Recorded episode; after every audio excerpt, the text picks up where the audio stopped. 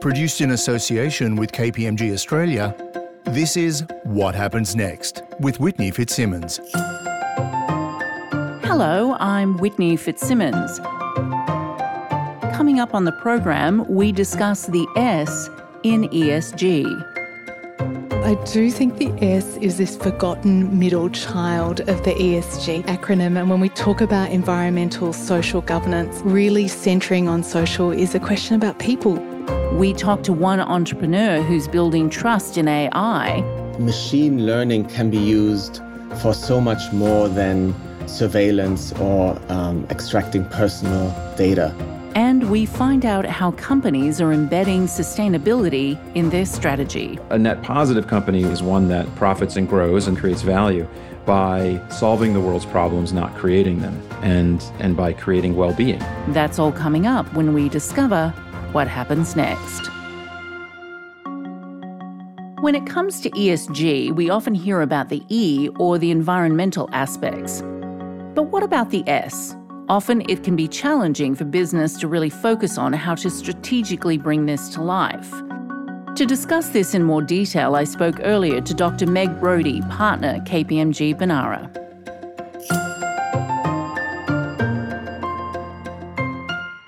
Dr. Meg Brodie, welcome to the program. Thank you, Whitney.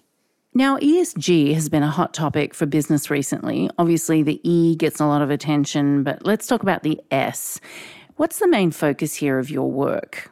That's such a great question, Whitney, because I do think the S is this forgotten middle child of the ESG acronym. And when we talk about environmental social governance, really centering on social is a question about people. How are people impacted by the decisions that you make? And how are people impacted by what you positively lean into as well as the risks that you deal with? So when I talk about the S in ESG, I encourage people to put the risk of harm to people at the center of that question, um, or alternatively say, how can we create better, more positive outcomes and opportunities for people? Can you just give me some examples of what you focus on? Look, I think part of this conversation in Australia has been really helpfully pushed along by the introduction of the Modern Slavery Act. Australia, a couple of years ago, introduced a piece of legislation that requires business to report on an annual basis about the risks of modern slavery in their operations and supply chain and to describe the actions that they're taking to, to respond to those risks. And what we really see here in this modern slavery space is an S issue that everyone can agree on. So it's pretty hard to make a business case for egregious human rights violations like slavery. But fundamentally, human rights and modern slavery are not the same thing. There are many who've been working on those broader issues for, for, for many years. For example, the way that uh, a mining development impacts on a community. Mm-hmm. And in those moments, you're asking these much deeper questions then around seeking to understand the social impacts of um, setting up um, or all the way through to decommissioning a mine mm-hmm. and engaging with um, local Indigenous stakeholders and other affected communities to understand how can we do this in a way where people are both included in the decision making and we're understanding the impacts on them. So there's a couple of couple of examples of, of how that can live in practice. Mm-hmm. And that really is about having a 360 degree view of the issue of, of whatever you're trying to achieve as a business, not looking at it purely through the lens of business, but looking at it holistically, isn't it? Oh, yeah, fundamentally, Whitney. So it is really about identifying and understanding what diverse stakeholders think. How do we seek to um, put people at the centre of our decision making? The first question is to, to ask them to seek to mm. understand what your stakeholders are experiencing I would imagine part of your work would be helping your clients to understand that while the feedback may not be something that they want to hear, it is actually ultimately helping them long term in terms of reputational risk and those sorts of things. Yeah, look, I think sometimes. Um, you know, there's obviously can be a, a, bit of shoot the messenger, but sometimes mm. there's um, those really important moments where there's a desire to other the problem. I call it the bad apple syndrome, and it's mm-hmm. the when when um, something pretty cataclysmic has come to the fore, a really significant human rights violation, there can be a rejection of the idea that that's something that applies across the business. Oh, surely it's just that that one individual who did something mm-hmm. wrong, mm-hmm. Um, or we've we've got some bad actors that we need to deal with, rather than stepping back and looking at at the problem more systemically. And I think mm-hmm. that that's that difference between something that's reactionary, responding to the handful of, of bad actors, versus saying, well, what allowed that practice or series of practices to happen in the first place? What are the more transformative steps that we need to take um, to understand and respond to the issue? What's our strategic and systemic response going to be to the problems that we're facing? And also makes sure that those changes or transitions stick, mm, right? Yeah, fundamentally. And look, I think that we do see um, that distinction between wanting to sort of outsource some of these problems and going, oh, sort it all out for us. But the harder work is embedding it. What are the signs that businesses need to keep in mind when they're embarking on these sorts of programs or, mm. or looking to kind of embrace the S as it were? You need data. So mm-hmm. fundamentally, you have to be asking questions so that you've got information to work with. And I think one of the challenges in the S space is we don't have the same universal data that perhaps other pockets of, um, of environmental or climate change considerations can now draw on and rely on. And mm-hmm. That's part of seeing the risk of harm to people as a dynamic risk and being prepared to ask questions. What data gives you then is the opportunity to look for flags. And that understanding of vulnerability is a really important signal that lets you pick things up ahead of time to ask questions about, well, is this really an ethical approach? Is this really something that we want to pursue because you've considered mm. vulnerability? When you gather that data, how do companies, businesses put safeguards in place to abrogate or make sure that those unethical approaches no longer exist? So, I, I, think the responses are manifold. You probably need to deal with this in two key ways.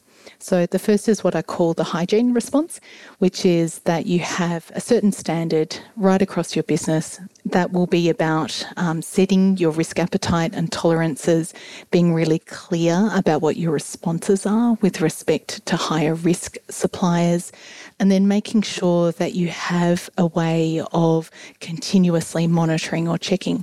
The second thing is you can't be everywhere. And one of the things I think that's helpful to reflect on in this space is to actually go back to the UN Guiding Principles on Business and Human Rights there is an understanding baked in that organisations will deal with risks where there's the most harm to people.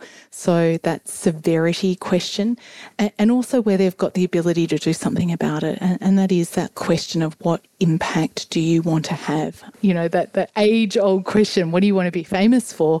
You can apply that to this space as well. Where is it that you organisationally want to make change? How is that aligned with your purpose and values? Mm. Um, and then you play that out alongside your risk response as well. Are there any positive examples of businesses operating well within the S space? Yeah, there are. There are there are lots of examples, and I think fundamentally, what we're seeing in terms of those emerging um, leading practice responses are beyond compliance and saying, okay, beyond our due diligence, uh, these are the things that we're going to do to uplift the communities in which we work, to fundamentally make a change, to lend our voice to, to advocacy for a broader change across business as a whole. And those leading actors are, are requesting more regulation in this space. They're engaging um, in multi stakeholder initiatives with government and civil society organisations to bring those diverse voices to the table of change. So that's absolutely what we're seeing in terms of leading, leading business in this space. Dr. Meg Brodie, thank you for joining the program. Thank you so much.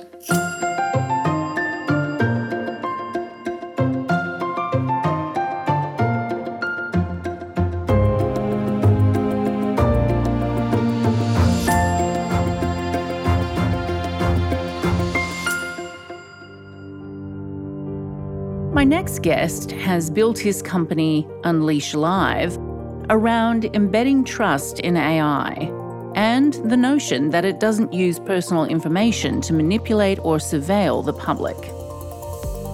To find out more, I caught up with Hanno Blankenstein, co founder and CEO of Unleash Live. Hanno Blankenstein, welcome to the program. Hi, Whitney. Great to be on your show. So, tell me about your company, Unleash Live. What do you do? We are a visual analytics company working with large scale infrastructure clients on inspections and maintenance processes. So essentially, we take visual data and then we process that with uh, machine learning algorithms and provide insights into asset conditions.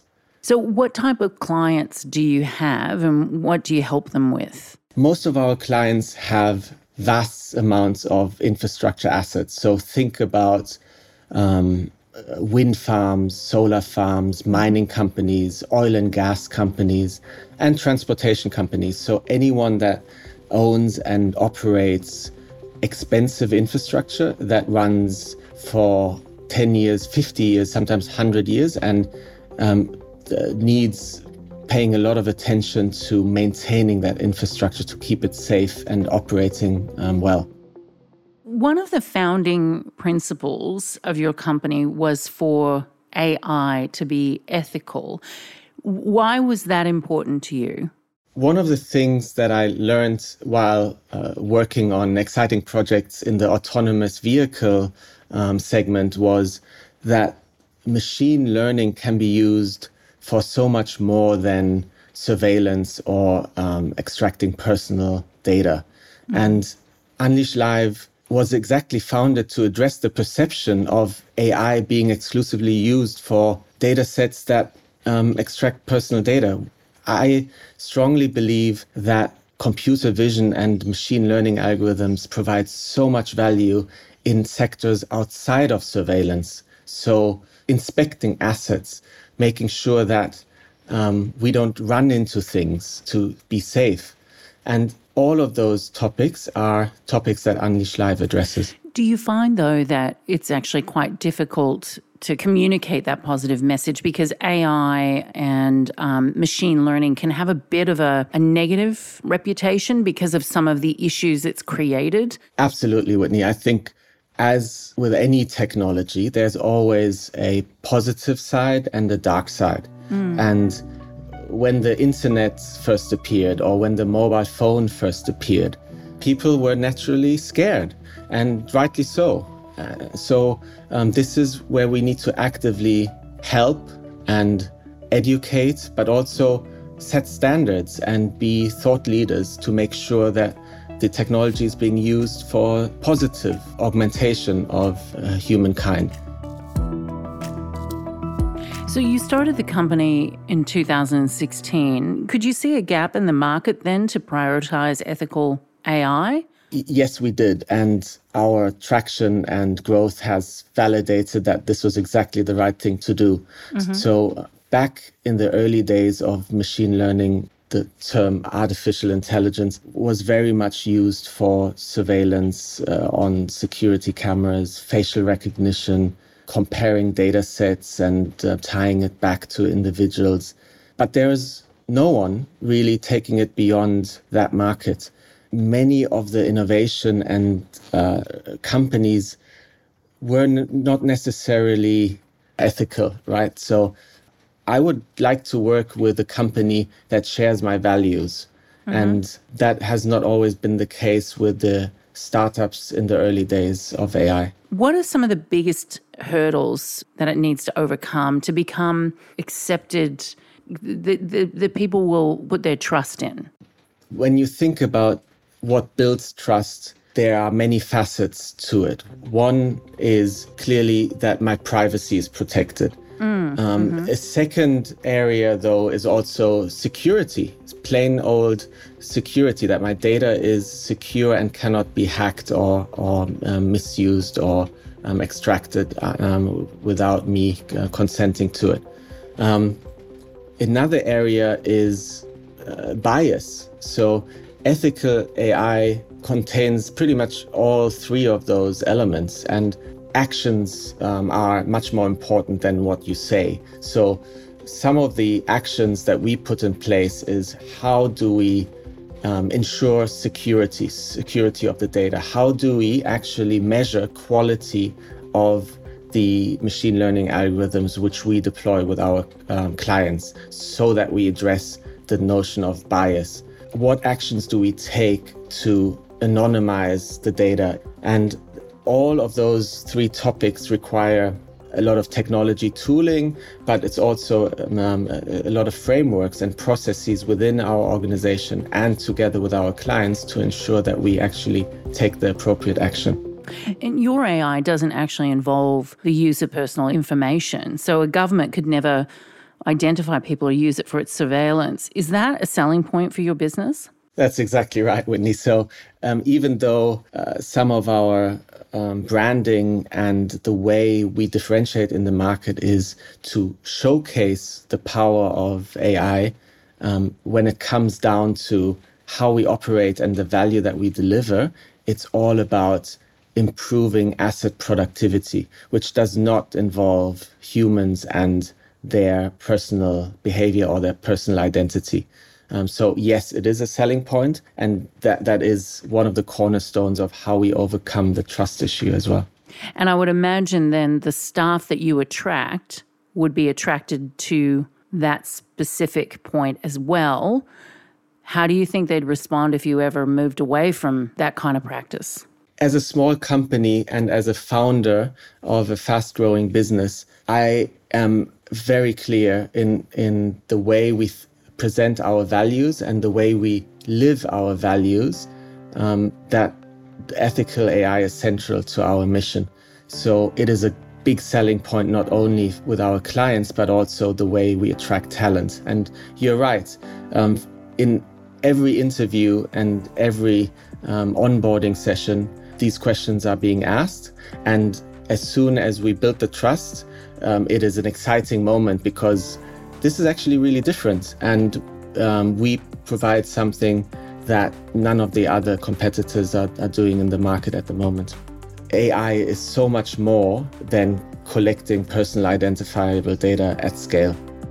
Hanno Blankenstein, thank you for joining the program. Thank you, Whitney. Pleasure to be with you.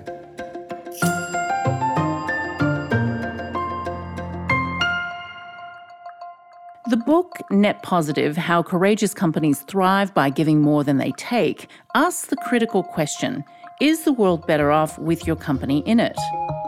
To discuss this in detail, I spoke to the book's co author, Andrew Winston. Andrew Winston, welcome to the program. Thanks for having me. Glad to be here. So, Andrew, what people expect from corporations has changed dramatically over the last few years. What has driven this rapid shift away from profit at all costs? Yeah, I mean, I'm not sure everybody's completely pivoted from from profits first, but but certainly there's a lot more credence to thinking more broadly about what does drive profit or how you succeed as a business. And um, there's a very large array of voices saying, "Hey, you know, companies really should be thinking about more than shareholders," and and saying that they are thinking about more than shareholders, and that's coming from CEOs and investors, and you know, it's not just coming from pressure groups and things, but you know, the the acceleration of this, you know, what people are calling ESG now, environmental, social, and governance. I think it's a lot of things. I think that you know the pandemic helped accelerate, but there were things in the works already. But it's really, you know, these kind of really big fundamental trends and changes in the world that have been building for years that I've spent a lot of my time kind of working on and, and writing about and talking to people. Climate change you know, in the last few years, I think has become much clearer to people that it's not a model we're debating. It's actually happening, right? In in Australia, in California, you know, the, the scale of fires, the scale of storms, droughts, floods is just bigger than we've ever seen. And so people are kind of seeing it and, and there's real cost to business. And, you know, the pressure from kind of generational you know views of younger people who want companies to stand for something has been building and the and the kind of rise of interest in investors so it's just kind of all come together And I think really now all the all companies, all really big companies are at the table. There's no one really denying that this is on the agenda and they have to be talking about these environmental and social issues. You know, the real question now is how fast we go and who who does it well. Do you think it's possible that any business could sit on the sidelines now and not look at human rights, climate change, and equity and inclusion? I, look, I'm sure some will, and and you know, there's always people will come up and say, "Oh, but there's still people making money off of being bad. There's still Exxon or whatever." It's you know those cases don't disprove the rule. There's going to be companies making money in traditional ways, uh, you know, for some amount of time, right? But I think you know the oil and gas companies will be selling oil and gas for a number of years, and you know they're going to be riding high right now with with the war and the price of oil and gas, but over time they're being eliminated, right? They're being mm. turned into dinosaurs. And that's unavoidable. So I, I think there there's no sidelines anymore for having a stance on the kind of big issues of the day. You know, even Exxon and those guys, they still take a position. You know, their position is the world needs energy and the developing world needs energy and we're providing it. And those, you know, those awful renewables won't really won't really power the world. So they have a position, right? So nobody's staying silent. It's it's just, you know, there's going to be vested interests that are fighting, but the rest of the world is moving pretty quickly to kind of a, a new form of operations in many sectors. Right? I think we're going to see drastic changes in transportation and buildings and finance. It's all moving pretty quickly and and a lot of it exponentially. And and we're not used to that. People are not used to the pace of change. Yeah. And the way we view accountability has evolved. Corporations, they're still answerable to investors, but there are a range of other stakeholders in the mix. What, what sort of power do you think employees hold now? I think they're the most important one. And, and just, but to step back for a second, that it's not shareholders versus stakeholders. I think that's been a kind of big myth. You know, in my work and in my, my latest book, we, we talk about satisfying stakeholders, you know, pleasing your customers, you know, engaging your employees, and on and on. And that results in good share, shareholder value. It's not against each other. And what you're hearing from some of the biggest investors, like Larry Fink at BlackRock, I mean, he's the he's technically the largest investor in the world, largest mass, you know, asset manager. BlackRock has 10 trillion.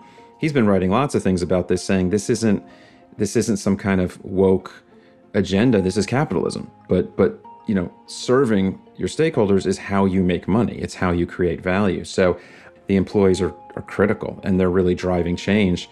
You're not going to be able to attract and retain talent if you're not making a statement and backing it up and you know really having a position on these issues and showing that you're moving in the right direction and showing that you have values, right? That you have beliefs and purpose. That's what the younger generation is demanding, um, and they're changing how business is done. You mentioned your book. It's a roadmap for how businesses can become a net positive company. What does that actually mean? So, just to remind everyone or tell everyone who my co author is. So, I, I, wrote with Paul Polman, who was the CEO of Unilever for 10 years, and really, I think the most respected you know, large company CEO on, on this agenda of, of building environmental and social thought and issues into your, into your strategies. He really dug in at Unilever and made it the core to the business.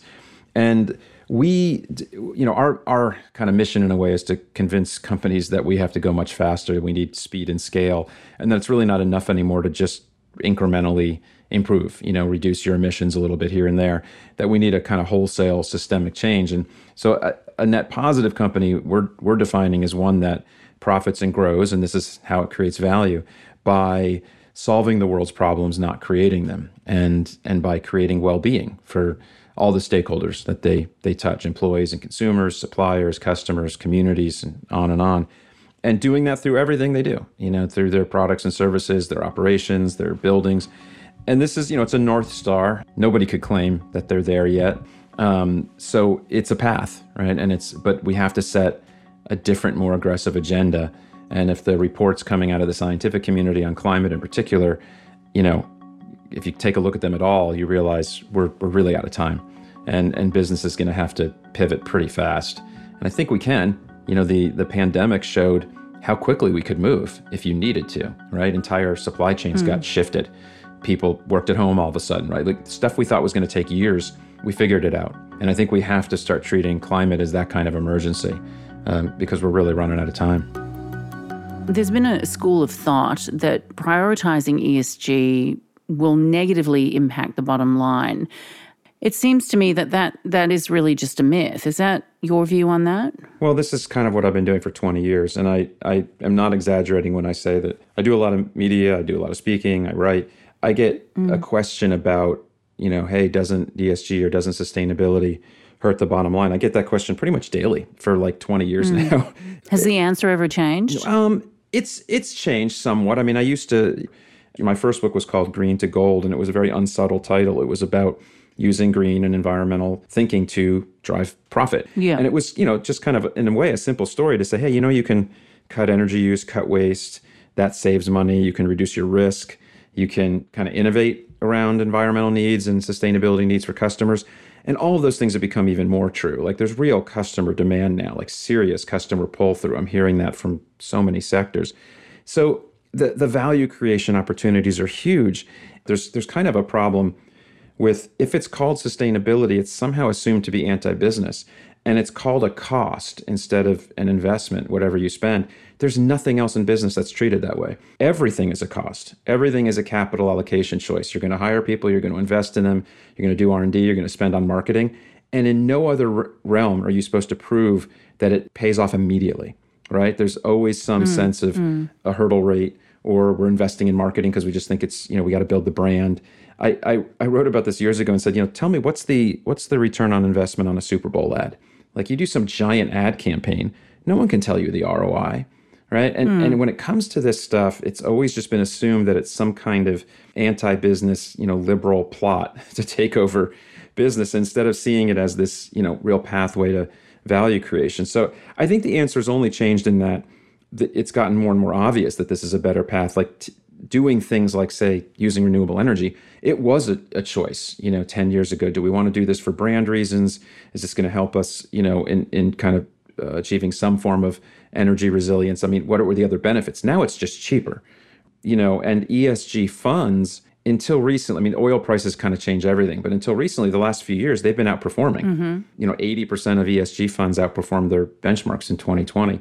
So, and people will still ask me, well, how can I move money into ESG since it loses money? I'm like, but they outperform, so I don't know how to answer the question, right? so it's it's been a strange a strange discussion. And then just to put it in a, in a bigger picture, just kind of an existential level, we're, we're being asked in a way to keep proving the business case for our survival. Like I don't I don't understand honestly the conversation we're having anymore because this isn't like some game. I mean, the you know, climate change is going to make huge parts of the world uninhabitable. To have giant numbers of refugees. It can destabilize the whole planet. So yeah, it's worth investing in. You know, like it's just yeah. it's become kind of kind of silly um, because the cost of doing nothing is now radically higher than the cost of doing something, and there's still this myth that, and you hear it from politicians: if we tackle climate change, it'll destroy the economy. Well, no, mm. that's not that's not what's happening. Do you think that that is just groups of people who are still afraid of change, which is a, a, natural human condition? You know, a lot of people are afraid of change. Well, of course. I mean, look, that's what's driving so much of our problems right now. I mean, it ties to nationalism, racism. It's always about change, right? There's a changing mm. demographics in the U.S., for example. You know, we're getting younger, we're getting more diverse, and it's freaking some people out, mm. and and it's causing tremendous damage. Look, there's there's actual vested interests, right? There's the big oil and gas companies that want to mm, yeah. want to slow yeah. this down. They want to dig up all the oil and gas they can. And there's a little bit of, well, I've known how to make money investing in fossil fuels. I don't know necessarily how to make money investing in wind, you know, or a wind uh, manufacturer or something. So they kind of go with what they know.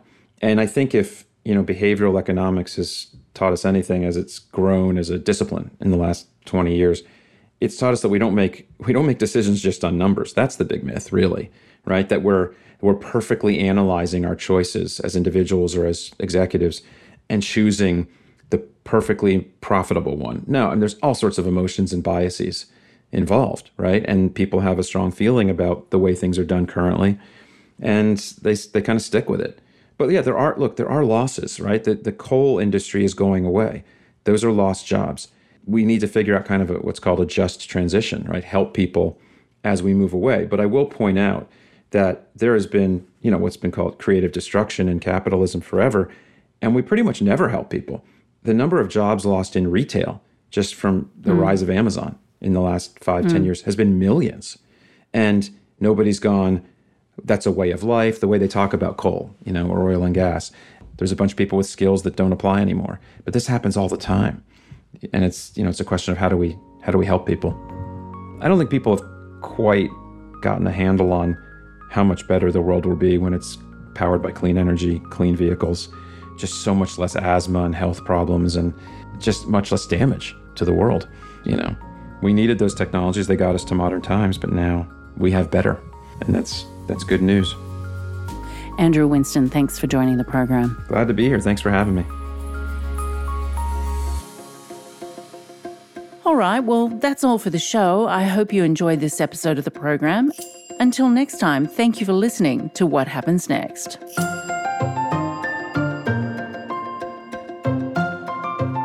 You've been listening to What Happens Next with Whitney Fitzsimmons. Produced in association with KPMG Australia. If you've enjoyed this podcast, you can subscribe to the show through Apple Podcasts, Spotify, or wherever you find your podcasts.